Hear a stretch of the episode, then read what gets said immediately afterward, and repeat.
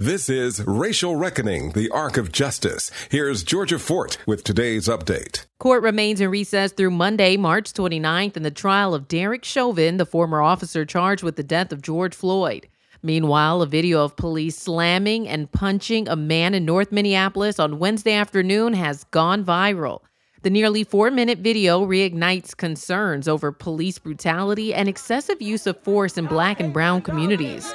In the beginning of the video, you see a young man crying while being arrested. Bystanders plead for police to wait for his mom to arrive. Mom is coming! Mom, coming. They got the wrong person. She said, don't let them go.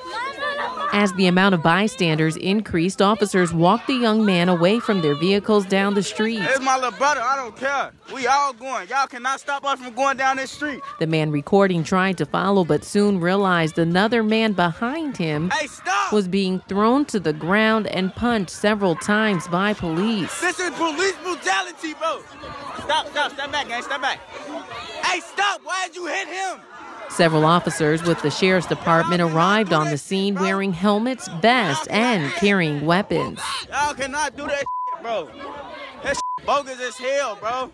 At the time of this report, the Minneapolis Police Department had yet to comment on the incident.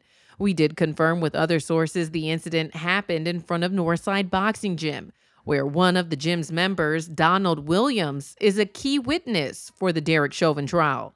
The gym's head coach says the incident did not involve any of its members. For the Racial Reckoning Project, I'm Georgia Fort. Racial Reckoning, the Arc of Justice is produced and supported by Ampers, diverse radio for Minnesota's communities, in partnership with KMOJ Radio and the Minnesota Humanities Center.